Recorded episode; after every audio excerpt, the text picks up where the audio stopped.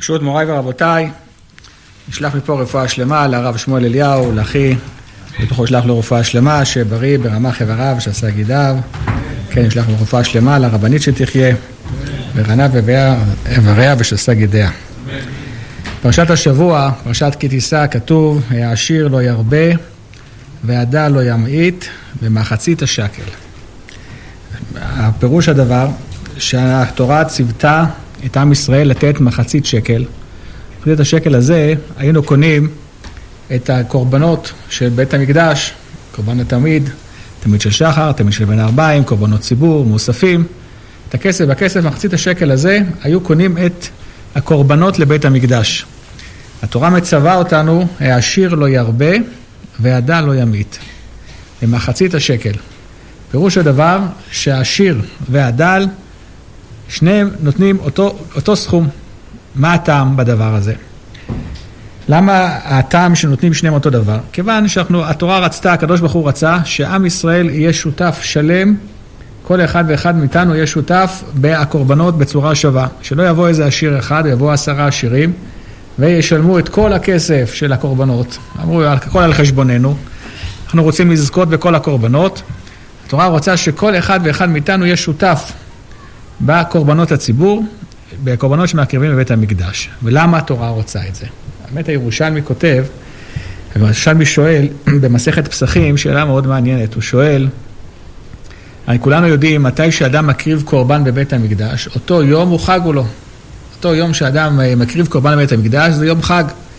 לא אומר תחנון, נמצא בירושלים, לאן בירושלים, וכו' וכו'. אז אם אותו היום הוא חג או לאותו אחד, אז כל יום ויום, עם ישראל, כולם היו שותפים בקורבן תמיד של שחר, ותמיד של בן ארבעים. אז אם כן, לא אומרים תחנון שום יום. כל יום הוא חג. כל יום הוא, כל יום הוא חג לאדם. ככה שואל הירושלמי. אסור לו גם ללכת לעבוד. אם זה חג לבן אדם, וזה יום טוב בשבילו, אסור לו ללכת לעבוד. אז איך הולכים לעבוד? איך הולכים לעבוד? ככה הירושלמי מסכת פסחים, שואל, אומר הירושלמי, כתוב, ואספת דגניך, מכאן שהתורה אמרה, הרי התורה ידעה, שכל אחד מקריב קורבן כל יום על ידי קורבן תמיד, תורה לזאת התורה אמרה, ואספת דגניך, זאת אומרת שהיא תירה לך ללכת לעבוד, ללמדך שקורבן תמיד של שחר ובן ארבעים, נכון שהוא יום טוב לכל אחד ואחד, אבל מותר לאדם לעבוד באותו היום, מותר לאדם לעבוד לפרנסתו, וממילא כל הדינים של יום חול קיימים. מה עשו חז"ל? תקנו אנשי מעמד, היו עשרים וארבע, כמו כנגד עשרים וארבע משמרות כהונה, היו לוויים שהיו משרתים בבית המקדש, והיו אנשי מעמד מאנשי מעם ישראל, שהם היו עולים לבית המקדש, לירושלים, והיו בשעה שהכוהנים, אנשתו משמר, היו מקריבים, הם נמצאים בירושלים, הם מתפללים. זה טעם אחד, טעם שני מביא הרב, כתוב בפסוק, שהתלמידים של בן הארבע, תלמיד של שחר בן הארבעים, כתוב עליהם ריח, ניחוח, אישה להשם.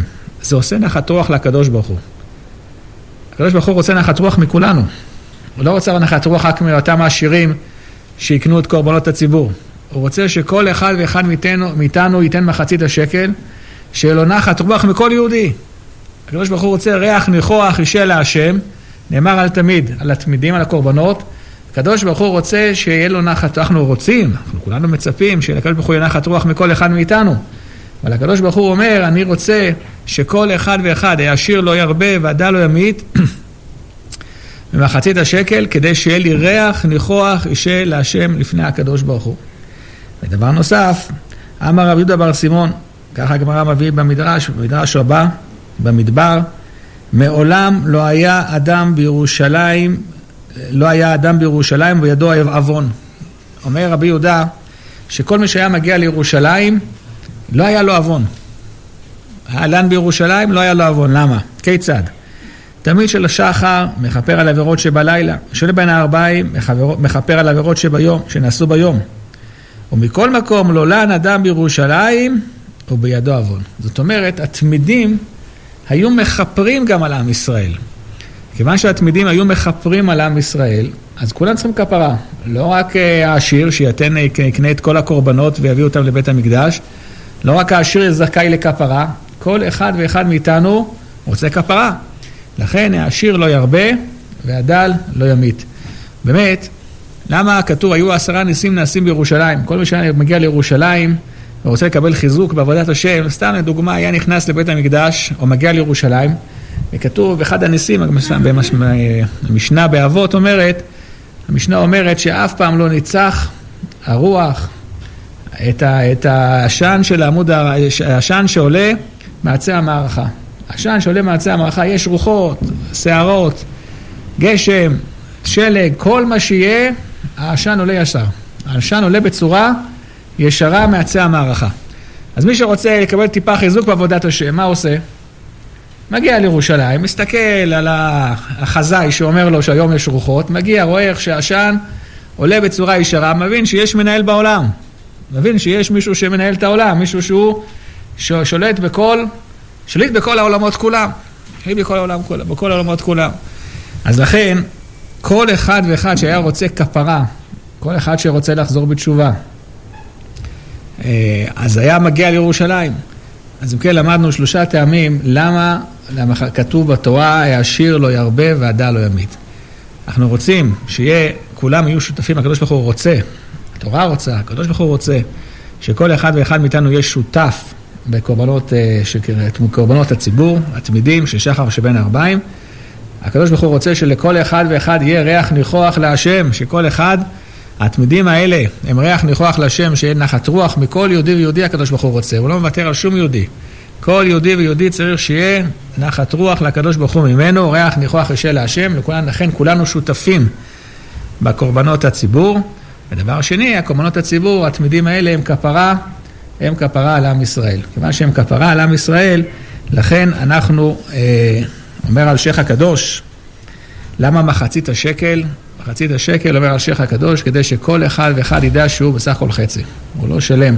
הוא צריך את היהודי השני, צריך את הבן אדם השני, כדי שיהיה אחדות בעם ישראל, ואז אפשר אה, להקריב את הקורבנות לפני הקדוש ברוך הוא. כתוב שהקדוש ברוך הוא הראה לו למשה רבנו, אמר לו, וזה ייתנו כל העובר על הפיקודים. וזה ייתנו, אומרת הגמרא, מראה שמראה לו, הראה לו באצבע, הראה לו באצבע, מחצית השקל, כתוב, וזה ייתנו כל העובר על הפיקודים, מחצית השקל, בשקל הקודש, עשרים גירה השקל, מחצית השקל, תרומה להשם. אומר רש"י, זה ייתנו, הראה לו כמין מטבע של אש, ומשקלה מחצית השקל, ואומר לו, כזה ייתנו. זאת אומרת, הקדוש ברוך הוא, הרי כתוב מפורש, כמה, כמה השקל? עשרים גרם, עשרים גרם, כן? עשרים גרם השקל. אז כמה זה מחצית? עשר. מה מסובך כל כך? למה הקדוש ברוך הוא צריך להראות לו למשה רבנו, מטבע של אש, כמה היה מחצית השקל? אומר רש"י, וזה ייתנו, זה מורה באצבע, שכתוב זה מורה באצבע. זה ייתנו, הראה לו כמין מטבע של אש, הוא משקלה מחצית השקל, ואומר לו, כזה ייתנו. הראה לו מטבע מאש. אני זוכר פעם שהרב הסביר, הרב יצא להסביר, כתוב, כל זה מורה באצבע. מאיפה לומדים את זה? כתוב, וזה מעשה המנורה. מה זה וזה מעשה המנורה? כתוב שהראה לו, הראה לו איך המנורה צריכה להיות, איך כפתוריה או פרחיה, הראה לו, הראה לו מנורה מאש, אמר לו, כזה תראה. וזה לכם התאור. וזה לכם התמה, הראה לו את כל, ה, את כל הבהמות, התמאות והתאורות. דבר שלישי כתוב בפסוק, לגבי, וזה אשר תעשה, אומר, כזה המעשה המנורה, החודש הזה לכם, ראש חודשים. הראה לו איך מקדשים את החודשים. וכתוב, על הפסוק הזה, גם כן שהראה לו מטבע של אש. גם במגילת אסתר כתוב, שהמן אמר, וכל זה אינו שווה לי. וכל זה, מה זה זה? על מה הוא ראה באצבע? מה הוא ראה באצבע, המן הרשע? אמר, וכל זה אינו שווה לי. איפה הכסף שלו היה? מה, היה מראה לכולם איפה הכסף שלו? אז הרב, כתוב שמותר להתלוצץ על, על עובדי עבודה זרה, ועל על רשעים. היה, הרב אומר שהמן הרשע, יימח שמו וזכרו, היה לו, כמו ילדים קטנים, היה לו כזה שרשרת עם מפתחות, ככה שתלויים פה, של כל האוצרות שלו. כשהוא ראה את מרדכי יהודי, אמר, וכל זה, כל ה... ההבטחות האלה, כל הכסף הזה אינו שווה לי, כל זה לא שווה לי, בראותי את מרדכי היהודי. בכל מקרה נחזור לענייננו, כתוב, וזה ייתנו כל העובר על פיקודים, הראה לו מטבע של אש. אז שואל תוספות, כתוב בגמרא, במסכת מנחות, תנא דבר רבי ישמעאל, שלושה דברים היו קשים לו למשה. עד שהראה לו הקדוש ברוך הוא בעת צבאו, ואלו הם מנורה וראש חודש ושרצים. כמו שאמרנו, הבאנו את הגמרא, דכתיב וזה מעשה המנורה, וראש חודש כתיב, החודש הזה לכם, ראש חודשים, שרצים דכתיב וזה לכם התמה. ויש אומרים, אף הלכות שחיטה הראה לו. שואל תוספות, למה הגמרא לא מנה את, את, ה, את, ה, את, המעשה המנוע, את מעשה מחצית השקל? ככה שואל תוספות שם, אומר תוספות, יש לתמוע, זה לא חשיב מחצית השקל. דאמרינן בירושלמי כמין מטבע של אש הראה לו למשה. מתרץ תוספות ויש לומר שלא נתקשה. משה באמת לא נתקשה. רק הוא לא ידע מה זה צורת מטבע. הוא לא ידע מה זה מחצית השקל. מה זה שקל? מה זה שקל? על מה אתה מדבר איתי? הקדוש ברוך הוא לא יודע מה זה שקל. מה זה מחצית השקל? הראה לו כמין מטבע של אש. השיטה המקובצת אומר, מתרץ שם, אומר שם במקום, שגם כן נתקשה וזה משה רבנו. מה הפשט? אז הרב מסביר פה את השיטה המקובצת, הוא אומר דבר כזה, במסכת מנחות. הרב זצ"ל אומר דבר כזה, התקשה משה רבנו, איך יכול להיות שמטבע של עשר גרם כסף יכול לכפר על נפשותיכם? יכול לעשות כפרה. דבר כזה פעוט. מחצית השקל, כמה זה מחצית השקל? שלושים שקל, עשרים וחמש שקל, עשרים, הכל. כמה זה מסתובב? לא, מסתובב בין עשרים ל-שלושים שקל כל השנים כולם. איך יכול להיות שזה יכול לכפר על נפשותיכם? כסף כזה, דבר קטן יכול לכפר על נפשותיכם? התשובה היא כן. אם אדם עושה את המטבע של אש, נותן את זה בהתלהבות, לשם שמיים, במחשבה, ליישב ייחוד קודש הבריחו, כן, אם אדם נותן, הקדוש ברוך הוא רוצה את המעשה של הבן אדם, רוצה את הלב של רחמנא ליבא באי, אם יש לו מטבע של אש, זה יכול באמת, זה יכול לכפר על נפשותיכם. לכן, אומר הקדוש ברוך הוא, אני רוצה, נתינה, נתינה שיהיה גם במעשה, כוונה שייתן מחצית השקל, כדי שיהיה שותף בקורבנות, וגם במחשבה, מטבע של אש, שאדם נותן מטבע של אש, אז זה הוא משתתף אה, בדבר הזה. אומר בן איש חי, אומר דבר מעניין, הוא כותב שבשבת, הרי כל הש... פרשת השבוע מדברת על השבת, לעשות את השבת, אומר האדם צריך להתכונן לשבת בשלושה דברים. במחשבה, בדיבור, במעשה. אדם צריך להכין את עצמו במעשה לכבוד שבת, והכינו את אשר הביאו, במחשבה, לקבל לעצמו קדושת השבת, לקבל לעצמו תוספת שבת, כלומר שאומר אור החיים הקדוש בפרשה שלנו, לעשות את השבת, וכי אנחנו עושים את השבת, אדם עושה את השבת, אלא בגלל זה שאדם מקבל על עצמו תוספת שבת, או ומאחר את השבת ביציאתה, אתה עושה את השבת, אתה עושה את השבת, לעשות את השבת, אדם שמוסיף מקודש על חול, לוקח מהחול ומקדש אותו, תוספת שבת, לדעת רוב הראשונים זה מדאורייתא, שהיה מוסיף שבת, בירושלים נהגו להוסיף ארבעים דקות, בשאר המקומות עשרים דקות, בבגדד נהגו חצי שעה להוסיף, חצי שעה, עשו פשרה.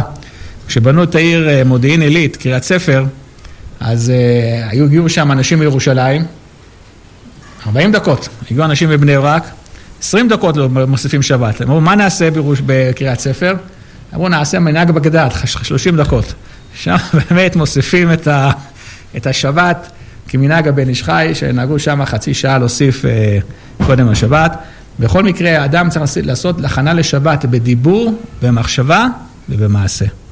בדיבור, אדם מכין את עצמו על ידי שאומר, כל מה שהוא קונה, אומר הארי הקדוש, יגיד לכבוד שבת קודש.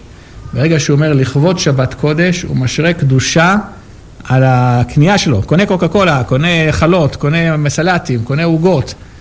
כל מה שהוא קונה, הוא אומר לכבוד שבת קודש, אפילו שהוא אוכל את זה בשבוע, המשך השבוע. אוכל את זה במשך החודש. הכל חלה על האוכל הזה קדושה. על האוכל הזה חל קדושה, זה נקרא לכבוד שבת קודש. כך כותב הארי הקדוש. ככה כותב הארי הקדוש. דבר שני שאדם מכין ב...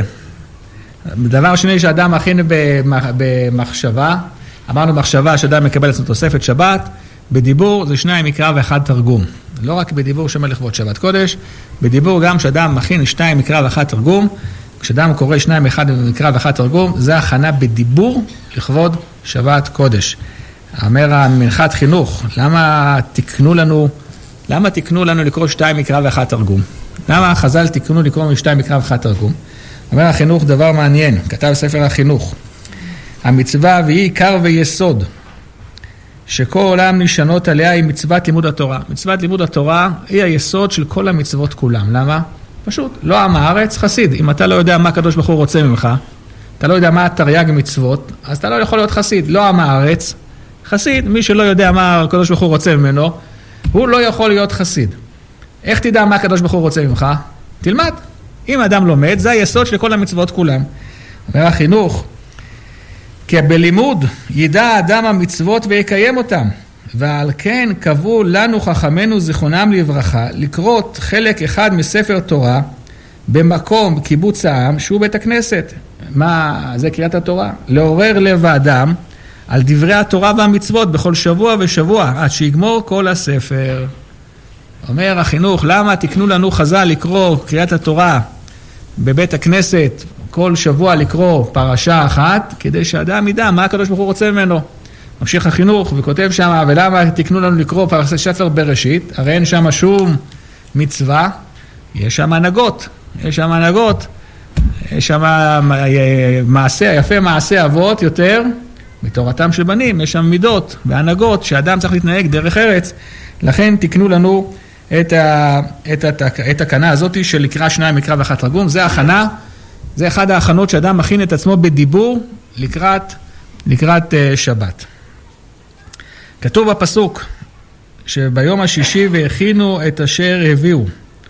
אומר רש"י בית יוסף, הוא מביא מדברי המדרש תנחומה, וזה גם הגמרא במסכת שבת, דברי רב חיסדא, אמר רב חיסדא, מניין שכל המוציא יציאה לשבת מצווה שישכים ויוציא בשחרית.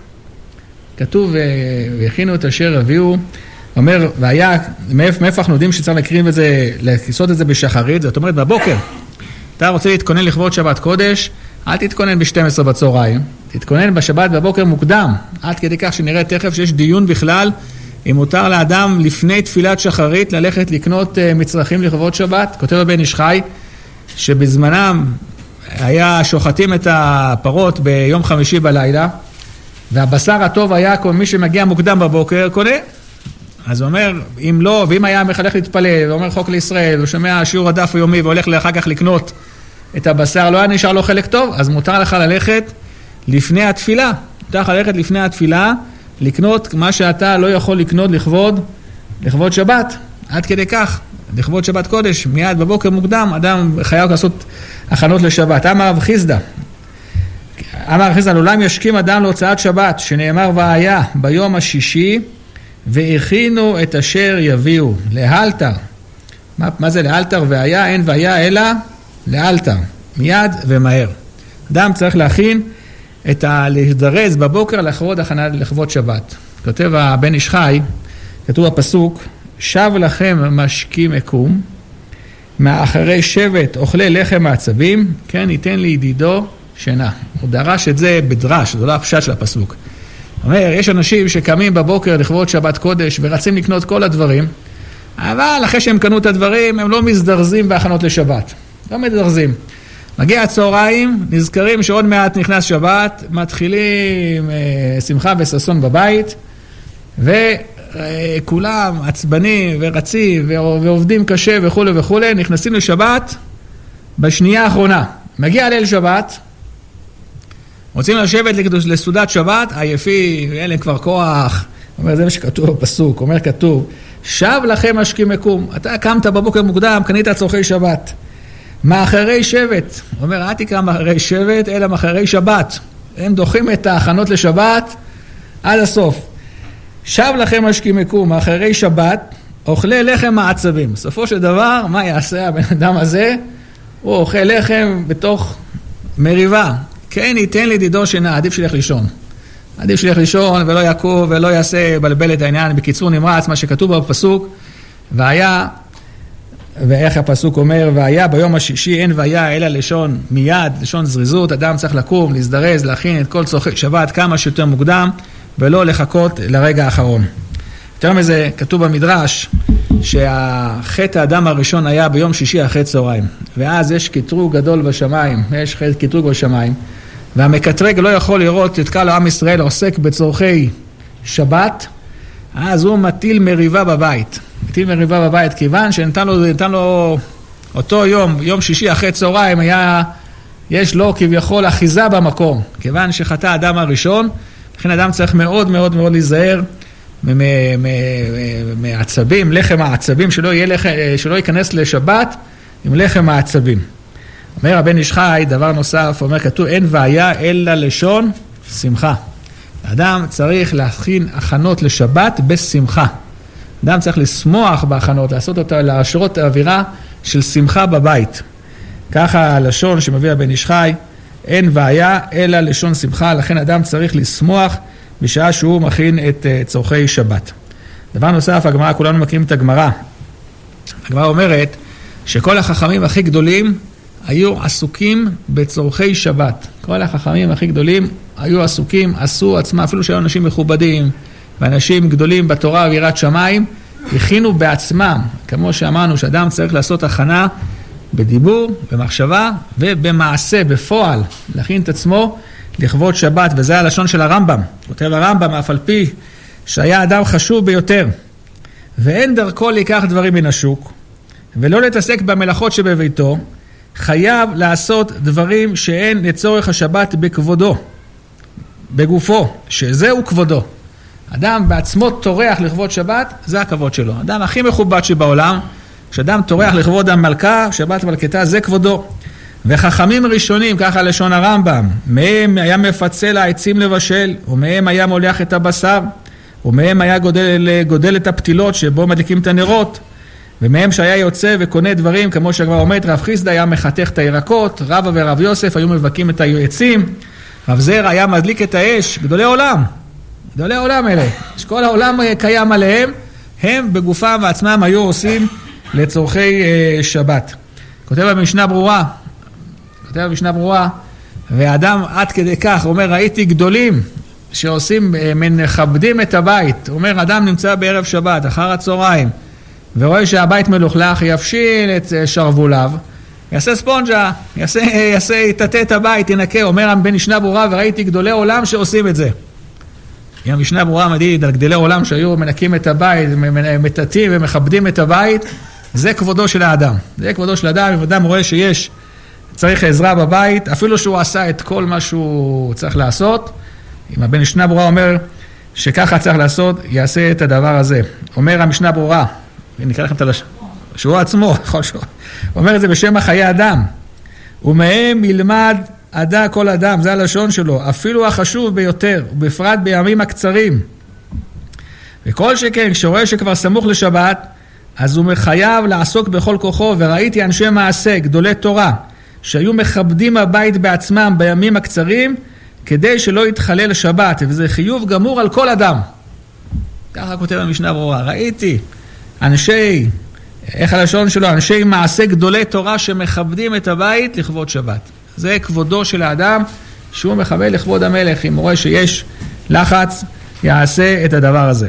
אומר הארי הקדוש, שאדם צריך, כתוב הרי, אה, מלבד שאדם עושה את ההכנה בבוקר לכבוד שבת, יעשה גם הכנה, הכנה בערב, כתוב, היה משנה, כן? צריך לשנות, לשנות בהכנה, אומר הרי הקדוש, מביא בפרי עץ חיים, הוא מביא ככה, וביום השישי תכין צורכי שבת, זה בבוקר, ותיקון הנר שבת תהיה אתה זהיר, אך הדלקתם תהיה על ידי אשתך. ככה הרי הקדוש ציווה את רבנו חיים ויטל, אמר לו, בהכנת הנרות תהיה אתה זהיר, אתה תטיב את הנרות, כן? תטיב, אבל הדלקת הנרות עצמם, זה תהיה על ידי האישה.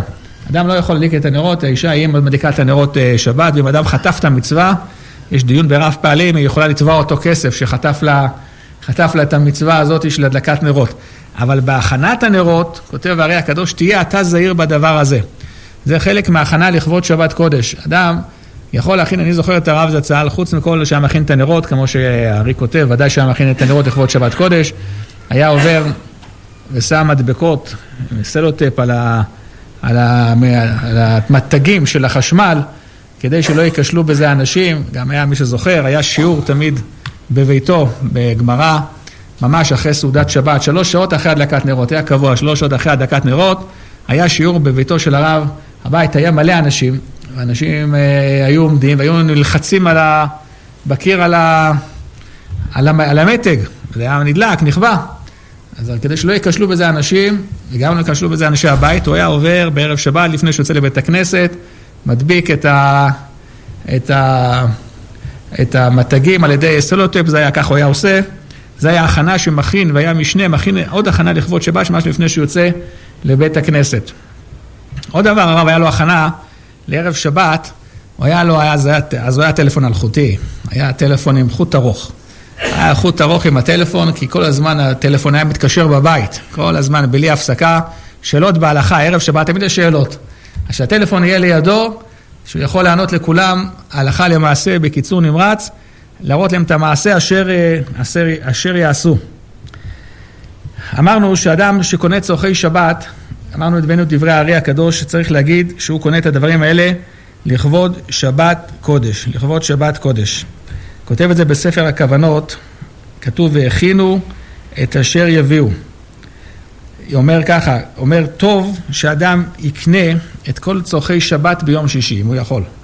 כי ביום שישי, יום שישי מכין לשבת. יום שני, שישי הוא עוד ו' מבחינת יסוד, שהוא מכין לכבוד שבת. ודע, כך הוא כותב לו, כי יום ו' מכין לשבת, לכן צריך שיקדים מיום ו' להכין צורכי שבת. ככה מורה לו, ככה מורה ארי הקדוש לרבנו חיים ויטל. אז אם אדם יעשה את כל הקניות שלו ביום שישי, לא יספיק לבשל את הכל. אז כותב הרב, וגם הבן איש חיים מביא את זה, שלפחות ישיר כמה דברים יקנה אותם ביום שישי. אם הוא הופך חלות, יקנה את הקמח, אם הוא קונה חלות, שיקנה את החלות ביום שישי, יקנה את השתייה ביום שישי, יקנה עוגות ביום שישי, יקנה פירות ביום שישי, יקנה משהו ביום שישי לכבוד שבת קודש. כך כותב הארי הקדוש, שיום שישי מכין לשבת. כיוון שאדם לא יכול לקנות את הכל לצרכיו ביום שישי, הוא קונה את הבשר והדגים, היום קונים הכל קפוא, קונה את זה כמה ימים קודם, לפחות ישאיר לו דבר מסוים, שאת זה הוא יקנה לכבוד, לכבוד שבת קודש, כמו שאמרנו, או, או חלות, או שתייה, או פירות, או כל דבר אחר, יקנה אותם לכבוד שבת קודש. הגמרא מספרת במסכת תענית על רב הונא, דבר מאוד מעניין. הגמרא מספרת שם כמה מעשים על הנהגותיו של רב הונא. אחד ההנהגות, אומרת הגמרא, וכל פניה דמעה לשבתה. כל ערב שבת, הוא היה שולח שליח לשוק, שיקנה את כל הירקות, וזורק אותם לים. שימו לב, רב הונא, הגמרא מספרת לנו במסכת תענית, בדף כף עמוד ב', שרב הונא כל ערב שבת, לקראת אחרי חצות, לקראת שבת קודש, נגיד בשעה שלוש בצהריים, הולך שולח את השליח שלו לשוק, שיקנה את כל הירקות שבשוק, וזורק לים. למה? למה הוא יעשה ככה? שאדם לא יסמוך, אנשים סומכים, היום תלכו לשוק במחנה יהודה בערב שבת, מגיע אחרי חצות, השוק אי אפשר לזוז. כולם שם מלאים, מלא אנשים הולכים לשם. הרב הונא אמר, זה הנהגה לא טובה, אדם צריך להכין, לקנות צורכי שבת ולהכין צורכי שבת, והיה בבוקר מוקדם, אם אדם דוחה את קניותיו לאחרי חצות, יש דברים שהוא מוצא, יש דברים שהוא לא מוצא, מגיע לשבת עם לחם העצבים, כמו שהבאנו דברי הבן איש חי, לחוץ ומתוח, ויוצא מזה מלא תקלות. לכן הוא היה קונה את כל צורכי שבת, כל הירקות, שאף אחד לא יסמוך על הירקות שלו, ואם מישהו רוצה לקנות ירקות, יקנה מוקדם בבוקר, כדי שיהיה לו מספיק זמן לבשל ולהכין. הוא לא היה מחלק את זה מאחרי חצות. למה הוא לא היה מחלק את זה? רש"י באמת היה קשה לו, למה הוא לא חלק את זה במוצאי שבת? היה שומר את הירקות, הוא חלק את המוצאי שבת. הוא אומר, כי היינו נקמשים, ככה הלשון שלו, שהם היו כבר לא ראויים ולא טובים. אבל הוא היה לוקח את הכל כדי שאדם יקנה מוקדם ויכין צורכי שבת מוקדם. מוקדם. אז אמרנו שאדם קונה צורכי שבת, יגיד שהוא קונה את זה לכבוד שבת קודש. אמרנו שהארי הקדוש אומר, וכל מה שיקנה, זה לשון בשאר הכוונות, ככה הלשון שלו, וכל מה שיקנה יאמר לכבוד שבת קודש, הרי זה עניין המעשה. ככה הלשון הארי הקדוש בשאר הכוונות, בדף סמך א', ככה הוא הורה לרבנו חיים ויטל, שאדם קונה צורכי שבת, יגיד לכבוד שבת קודש. ברגע שהוא קונה, אומר לכבוד שבת קודש, חל על זה קדושה. בואו תשמעו את הלשון של השלה הקדוש, איך הוא מסביר את הארי הקדוש. אומר השלה, וכל מה שקונה אדם, הוא מכין, הוא מבשל לשבת, יאמר, דבר זה אני קונה ומבשל לכבוד שבת. נגיד, אתה מבשל משהו, לכבוד שבת קודש, מכניס, מסו, מכניס תבלינים, שם את החמין על האש, לכבוד שבת קודש, ואומר ככה, אומר השלה הקדוש, ואז מתפשט הקדושה בזה התפשיל, וריחו נודף, והכל לפי מה שהוא אדם, וכפי שהוא מעשיו ומחשבתו ודביקותו. וזה רומז את המאמר, שהגמרא מספרת מסכת שבת, דף קי"ט, אמר לקיסר לרבי יהושע בר חנינא, מפני מה תפשיל של שבת ריחו נודף, אמר לו שהוא תבלין מיוחד, ששבת שמו, ואנחנו שמים אותו בתוך האוכל. אמר לו, טוב, תביא לי מהתבלין הזה. אמר לו, לא יועיל שום דבר.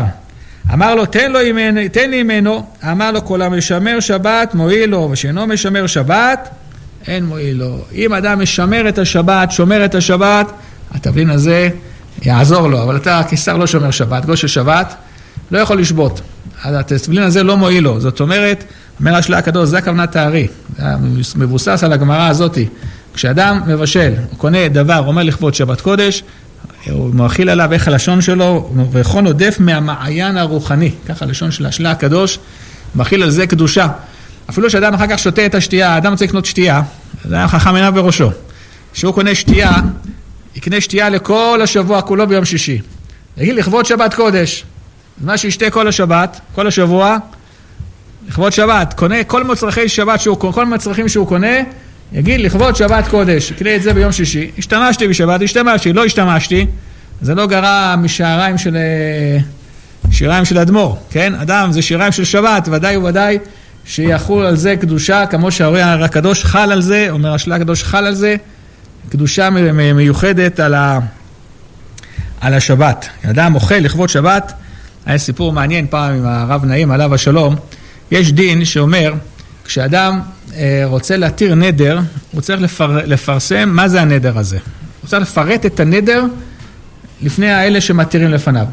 פעם אחת הגיעה איזו אישה אחת לרב נעים עליו השלום, אחיו של הרב, זצ"ל, הוא היה מקובל גדול, אב של שכונת הבוחרים, קיצור, הגיעה איזו אישה אחת, אמר לו, כבודו יתיר לי את הנדר. אמר לו, מה נדרת? לא, אני לא יכול להגיד לך. טוב, לא מגיע אומרת לי, לא מתירה לך. טוב, עבר שבוע, עוד פעם יום ראשון בבוקר, היא מגיעה לבית הכנסת שהוא נמצא, לישיבה שמה, אומרת לו, כבוד הרב יתיר לי את הנדר. אומר לו, מה נדרת? הוא אומר, אני לא יכול להגיד לרב, לא יכול להגיד לרב מה נדרתי. אמר לה, לא מה, תגידי, לא מתיר לה. ככה, חודש שלם, כל יום ראשון היא מגיעה. בסוף היא כבר נשברה, בפעם החמישית היא הגיעה ביום ראשון, שאלת לו, מה נדרת? היא אומרת, אני נדרתי לעשות חמין בשבת. אבל אז מה, מה הבעיה? אז תעשי חמין בשבת. למה, למה את לא עושה חמין בשבת? למה את חושבת שנתיר לך את הנדר? עד לרב, נספר לך מה קרה. הוא אומר שבעלה הרגיש לא טוב, לקחו אותו לבית חולים, הרגיש לא טוב, הכניסו אותו לטיפול נמרץ, והיא עמדה בחוץ, והיא נדרה, ואמרה, אם הוא יצא בריא, אני אעשה חמין לכבוד שבת קודש. טוב, וברוך השם יצא בריא. הרב נעים היה אומר תמיד, תראו כמה כוח של תפילה שיוצאת מן הלב. הקדוש ברוך הוא שמע את התפילה שלה שתעשה חמין. אמר לה, טוב, אבל מה הבעיה בחמין? תעשי חמין, מה הבעיה לעשות חמין? לא, לא, הרב, אני אספר לך בדיוק. אנחנו היינו נוהגים, עליהם מנהג, השם ירחם, שכל שבת נוסעים לים, השם ירחם, נוסעים לים, אסור לנסוע לים, הם נוסעים לים. אבל, אחרי שהיא נדרה לעשות חמין, היא עשתה חמין בשבת. עכשיו, אי אפשר לאכול חמין לפני שהולכים לבית הכנסת, זה לא הולך ביחד. אז אחרי שבעלה, היא בריאה, הלך לבית הכנסת, התפלל שחרית ומוסף, וחזר אחר כך ואכל את החמין. אחרי שאוכלים את החמין, מה הדין? מה קורה? חייב מיטה, חייב לישון. אי אפשר. הלך לישון, היה הולך לישון, והלך עונג שבת. השם ירחם, הלך להם עונג שבת. אז היא באה, לבקש מהרב שיתיר לה את הנדר, לעשות חמין. הרב נעים עליו שלום היה אומר, תראו כמה גדולים דברי חז"ל. אסור להתיר את הנדר עד, עד שתשמע. תשמע מה הנדר, לא מתירים נדר סתם ככה. תשמע מה הנדר, ברור שלא התיר לה את הנדר הזה, כן? ודאי שלא התיר לה את הנדר הזה, אבל היה אומר, תראו כמה כוח תמימות של אישה שמתפללת בלב נשבר, לב נשבר ונתקה, אלוהים לא תבזה. הקדוש ברוך הוא שומע את התפילה של כל אחד בכל מקום ומקום. בכל מקרה, אז החמין הזה שהיא אכלה אותו, זה נקרא מצווה גוררת מצווה. אוכלים אותו, יש בו תבלין של שבת, הכניס להם קדושת השבת וכו'. טוב, אדם צריך, אמרנו, להקדים יום שבת, להכין אה, לצורך שבת. כתוב אה, שאדם שאין לו מה לאכול, כתוב, עשה שבתך חול, ואל תצטרך לבריות. מצד שני, יש לנו מימרה אחרת של חז"ל, שכתוב שמה, לבוא עליי ואני פורע. זאת אומרת, האדם שעושה אותו מצווה ואין לו כסף, ילווה על חשבון הקדוש ברוך הוא, והקדוש ברוך הוא פורע. צד שני כתוב, שבתך חול ואל תצטרך לבריות. אומרת ה... אומר הטור, תשמעו הטור, זה שכתב את ספר הטור, בעל הטורים, שכתב את ספר ארבעה טורים על השולחן ערוך, השולחן ערוך שכתב את הפירוש שלו, בית יוסף, על הטור, אחר כך כתב את השולחן ערוך, לפי סדר, גדול העולם, אין אדם שלא פותחים את הספר שלו כל יום. בעל הטורים, כל יום לומדים, כל היהודים בעולם את הספר שלו. כל ההלכות מבוססים על הספר של בעל הטורים. וכמה פעמים, אומר הטור, הוא היה בנו של הראש, הם ברחו מאשכנז לספרד. כלומר, וכמה פעמים נסעתי ונתתי לפני אדוני אבי זל, מי זה? אדוני אבי זל, הראש. ואמרתי לו, כמוני, הטור מדבר על עצמו, שיש לי משלי, ואינו מספיק לי, וצריך אני לאחרים. יש לי קצת אוכל, אבל האוכל שיש לי, הוא לא מספיק, הוא... אני צריך קצת צדקה, כדי אני לא מספיק לאכול. האם אני בכלל אעשה שבתך חול, ואל תצטרך לבריות, או אני בכלל... לבוא עליי ואני פורע. ככה הטור שאל על עצמו. הטור שאל על עצמו. ולא ישיבה לי דבר ברור. זאת אומרת, אפילו הראש, גם כן היה חי בעניות, כי אם היה לו כסף, עדיין שהיה נותן, נותן לבן שלו, כן? הבן שלו היה חי, גדול הדור, גדול עולם, כן? אומר הטור, ואני כמה פעמים דנתי לפני אבי, אם אני בכלל אעשה שבתך חול, ואני בכלל לבוא עליי ואני פורע. במה זה תלוי הדבר הזה? אם אדם יש לו ממה להחזיר, אז כתוב עליו לבוא עליי ואני פורע, תלווה. אם אדם יש לו טיפה אוכל, אז על זה נאמר, עשו שבתך חול, ואל תצטרך לבריות. הכלל הוא כזה. אם אדם יש לו טיפה אוכל, עשה שבתך חול. אם אדם אין לו כלום, ויודע שיש לו מאיפה להחזיר, על זה נאמר, לבוא עליי ואני פורע, ואף על פי כן כתוב שהראש לא השיב לנו דבר ברור. הרב זצ"ל פעם סיפר, יש סיפור מפורסם עם הרב, שבזמנו, כשהרב היה אברך צעיר מאוד, יצא הטור הגדול השלם. זה היה חידוש, היום ברוך השם, כבר הטור הזה לא נמכר, יש הרבה הוצאות חדשות, יפות ומהירות עיניים. אבל יצא הטור השלם הגדול, והרב רצה ללמוד טור, ולא היה לו כסף לקנות. הרב לא היה לו כסף לקנות ספר, והספר הזה לא היה מצוי בבית המדרש. היה טורים ישנים שקשה היה ללמוד אותם, ובזה היה כנראה יותר נוח ללמוד. אז הוא הלך לקנות את זה בחנות ספרים, בגאולה שם איפשהו הרב היה גר, והיה לו הרבה כסף. הרב אמר לו, מה אני אעשה? אבל אני רוצה ללמוד. המוכר הכיר את הרב שהוא תמיד חכם. אמר לו, בוא אני אזכיר לך את הספר. בוא אני אזכיר לך את הספר כל פעם, אני אזכיר לך כל פעם כרך אחד, וככה תלמד. אמר לו, בסדר, אני אזכור לך את הספר. כל שבועיים הרב היה סוחר כרך אחד של טור, עובר עליו מתחילתו, מראשו עד סופו, ו... מחזיר, סוחר את הכרך הבא. ככה היה סוחר את הספר. לא, לרב לא היה כסף לקנות ספר. יום אחד הרב מגיע להחליף את, ה... את הספר שהוא רוצה לזכור, הספר הכרך הבא. הגיע בדיוק הסוכן של, ה... של הספרים, של... של הספרים האלה, הטורים. הסוכן שאל אותו, כמה ספרים צריך להביא לך עכשיו לחנות חדשים? אמר, הזמינו כך וכך. אמר לו, הרב, זצה לסוכן, תדע לך שהמחיר שלכם מאוד יקר. המחיר של הספר מאוד יקר, תורידו את המחיר, איך אתם רוצים שיקנו כזה ספר וכזה מחיר? אמר לו, מי קונה את זה? אנשים קונים את זה, שמים את זה בוויטרינה, כדי יחשבו שהם לומדים. מי שרוצה לשים קישוט בבית, שישלם. הרב אמר לו, תשמע, תדע לך שאם הטור היה חי, הוא לא יכל לקנות את הספר שלו. הוא לא יכל לקנות את הספר שלו. אמר לו, איפה אתה יודע? אולי נראה לך, בוא נפתח הלכות שבת, יקרא לו את זה. שכמה פעמים הוא דן לפני אביו, האם הוא בכלל עשה שבתך חול, או בכלל, זה. אז המוכר שם אמר ל... ל... לסוכן, אמר לו, תדע לך שהוא לומד, הוא לא שם את זה לויטרינה, הוא כל פעם מזכיר את הספר ולומד אותו. אמר לו, מה, באמת ככה אתה עושה?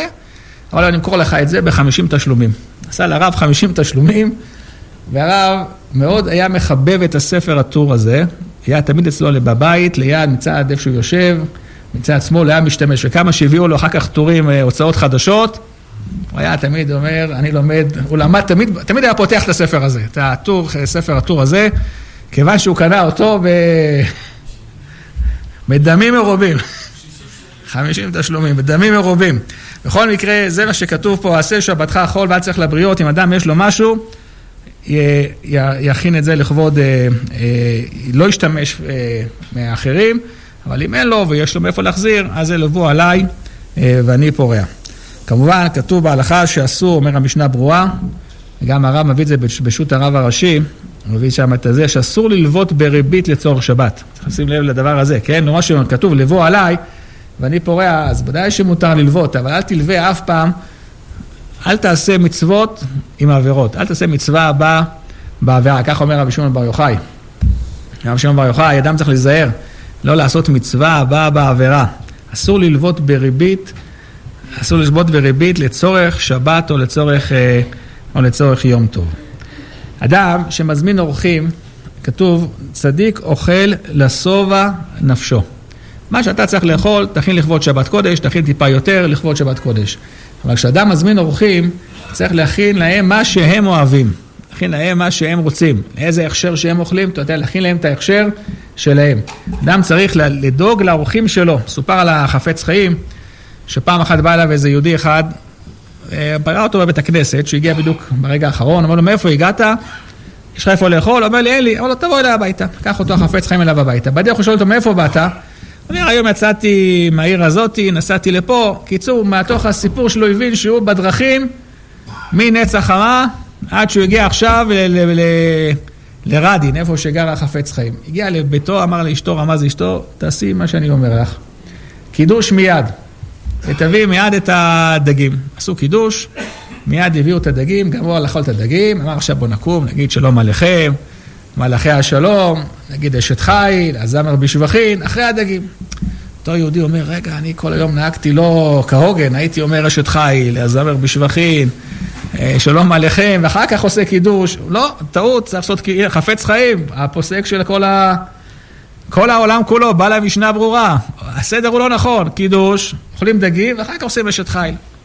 חזר, הגיע לוינה, שם איפה שנמצא, היה רב חיים עוזר, אחד, גדולי, אחד מגדולי העולם. ניגש אליו, אומר לו, כבוד הרב, יש הנהגה והחפץ חיים. אומר לו, מה הנהגה? אומר, אכלתי אצלו, עושים קידוש, אוכלים דגים, אחר כך אומרים אשת חיל, ואחר כך אומרים שלום עליכם ואשת חיל. שלח מכתב לחפץ חיים, רב חיים עוזר, שלח לו מכתב, האם כבודו, מה המקור של כבודו? מאיפה, מאיפה ההנהגה הזאת? אמר לו, ההנהגה היא, ראיתי אותו רעב, ראיתי שהוא צמא. אמרתי, קודם כל שיוכל, המהלכים יחכו לו, מה, לא יחכו לו? ודאי שיחכו לו המהלכים. המהלכים יחכו לו, ובאמת יש הנהגה של הרב זצ"ל, הוא היה נוהג, כשהיו, היה מגיעים אורחים אליו הביתה, והם לא היו מגיעים, היו מאחרים. מטלים מעניין אחר מאחרים, הרב לא היה יושב.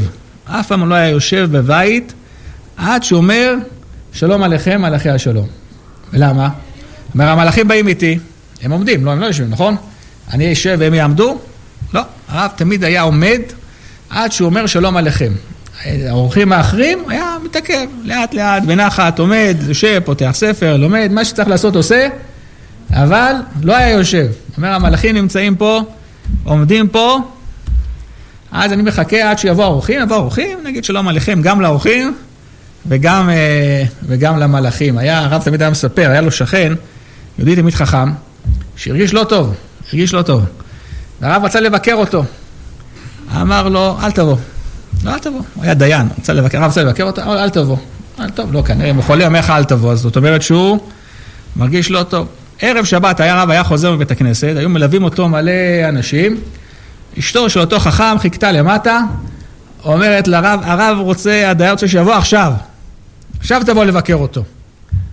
אמר, אם הוא רוצה עכשיו, מי יודע מה, מה קרה, הרב עלה למעלה, ראה אותו, הכל בסדר, יושב טוב, ברך אותו, רופא חולים, כשבאתי מלזוג, רפואה קרובה לבוא, שאל אותו, מה?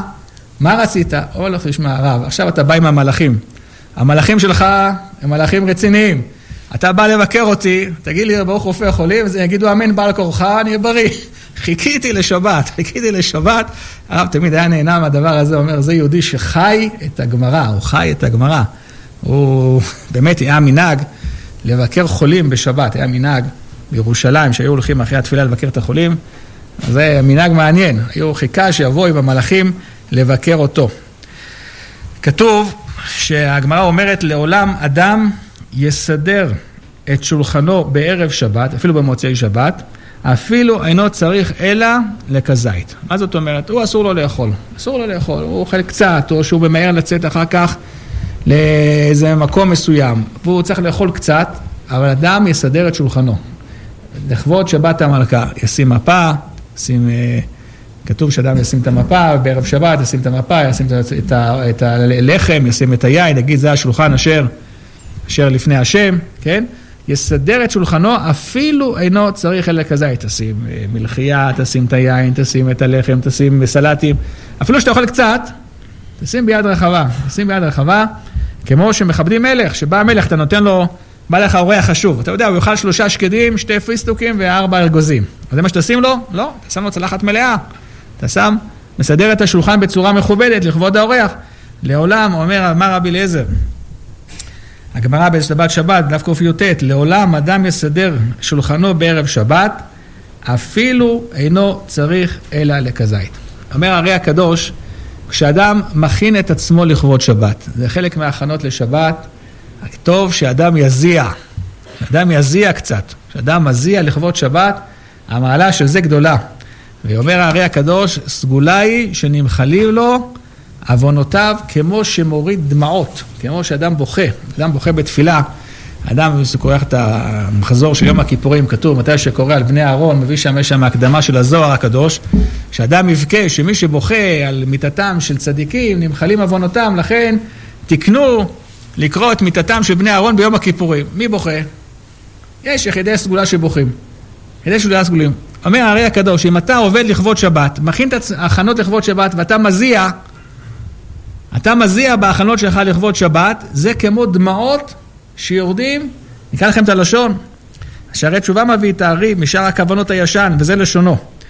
אומר לו הארי הקדוש לרבנו חיים ויטל, ובערב שבת תכין הכל, ועזה, ותזיע, שאדם שמזיע בצורכי שבת, הקדוש ברוך הוא מוחק כל עוונותיו כמו הדמעות, לכן צריך להטריח הרבה בשביל כבוד שבת. לשון הארי הקדוש, ככה כותב בשאר הכוונות, שהארי הקדוש אמר לתלמידו רבנו חיים ויטל, אומר לו שאתה טורח לכבוד שבת, תזיע, שאתה מזיע זה כמו שאדם מוריד דמעות ונמחלים לו עוונותיו, נמחלים לו עוונותיו. תכף נראה שיש עניין שאדם בערב שבת יחזור בתשובה.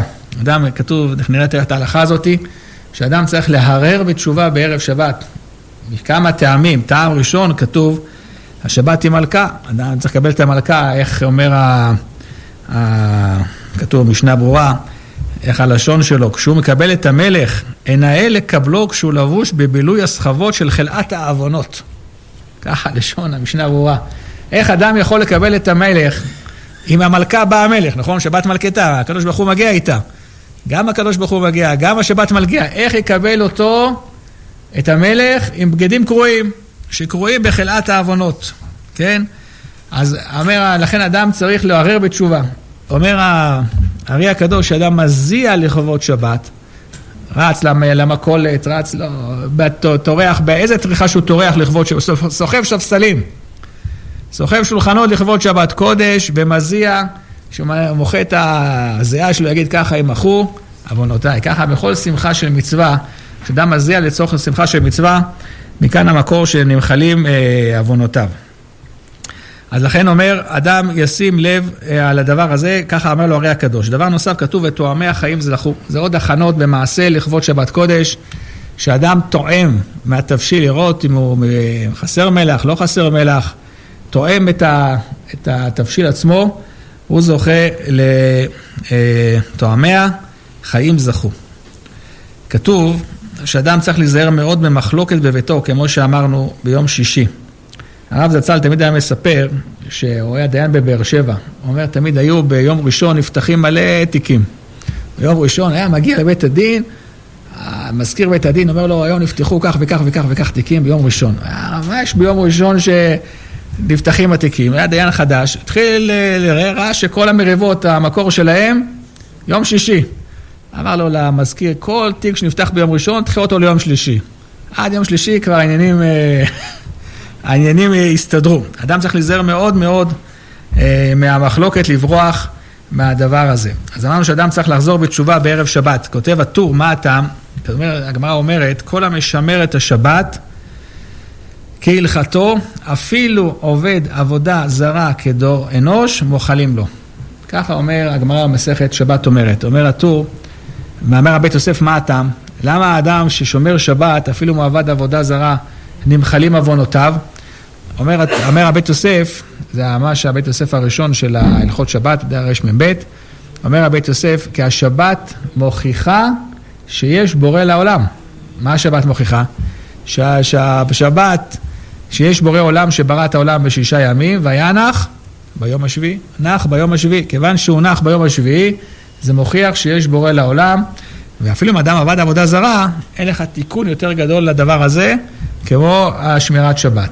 אומר הבית יוסף, ופה הוא מכניס נקודה אחת, ואומר, מתי נמחלים עוונותיו? אם חזר בתשובה. לא אם שמרת שבת, נמחלים עוונותיו של האדם. אם חזר בתשובה, אז נמחלים עוונותיו של האדם. לכן, אדם צריך להרר בתשובה ביום שישי, צריך להרר בתשובה ביום שישי, כדי שימחלו עוונותיו, במיוחד עם הסגולה שהביא ארי הקדוש, שאדם, שאדם, אה, אה, אה, שאדם מזיע לכבוד שבת קודש, אז נמחלים עוונותיו. יש עוד ממרה שמחזקת את העניין הזה בגמרא, למה אדם צריך להרר בתשובה ביום שישי, כדי שימחלו עוונותיו. כתוב הגמרא, הגמרא שם אומרת את זה ב, גם כן שם בשבת בדף ק"ט, מעמוד ב', הגמרא אומרת, אמר רב חיסדא, אמר מר עוקבא, כל המתפלל בערב שבת, ואומר ויחולו, שני מלאכי השרת מלווים לו, ומניחין ידו על ראשו, ואומרים לו, ושר עוונך, וחטאתך תכופר.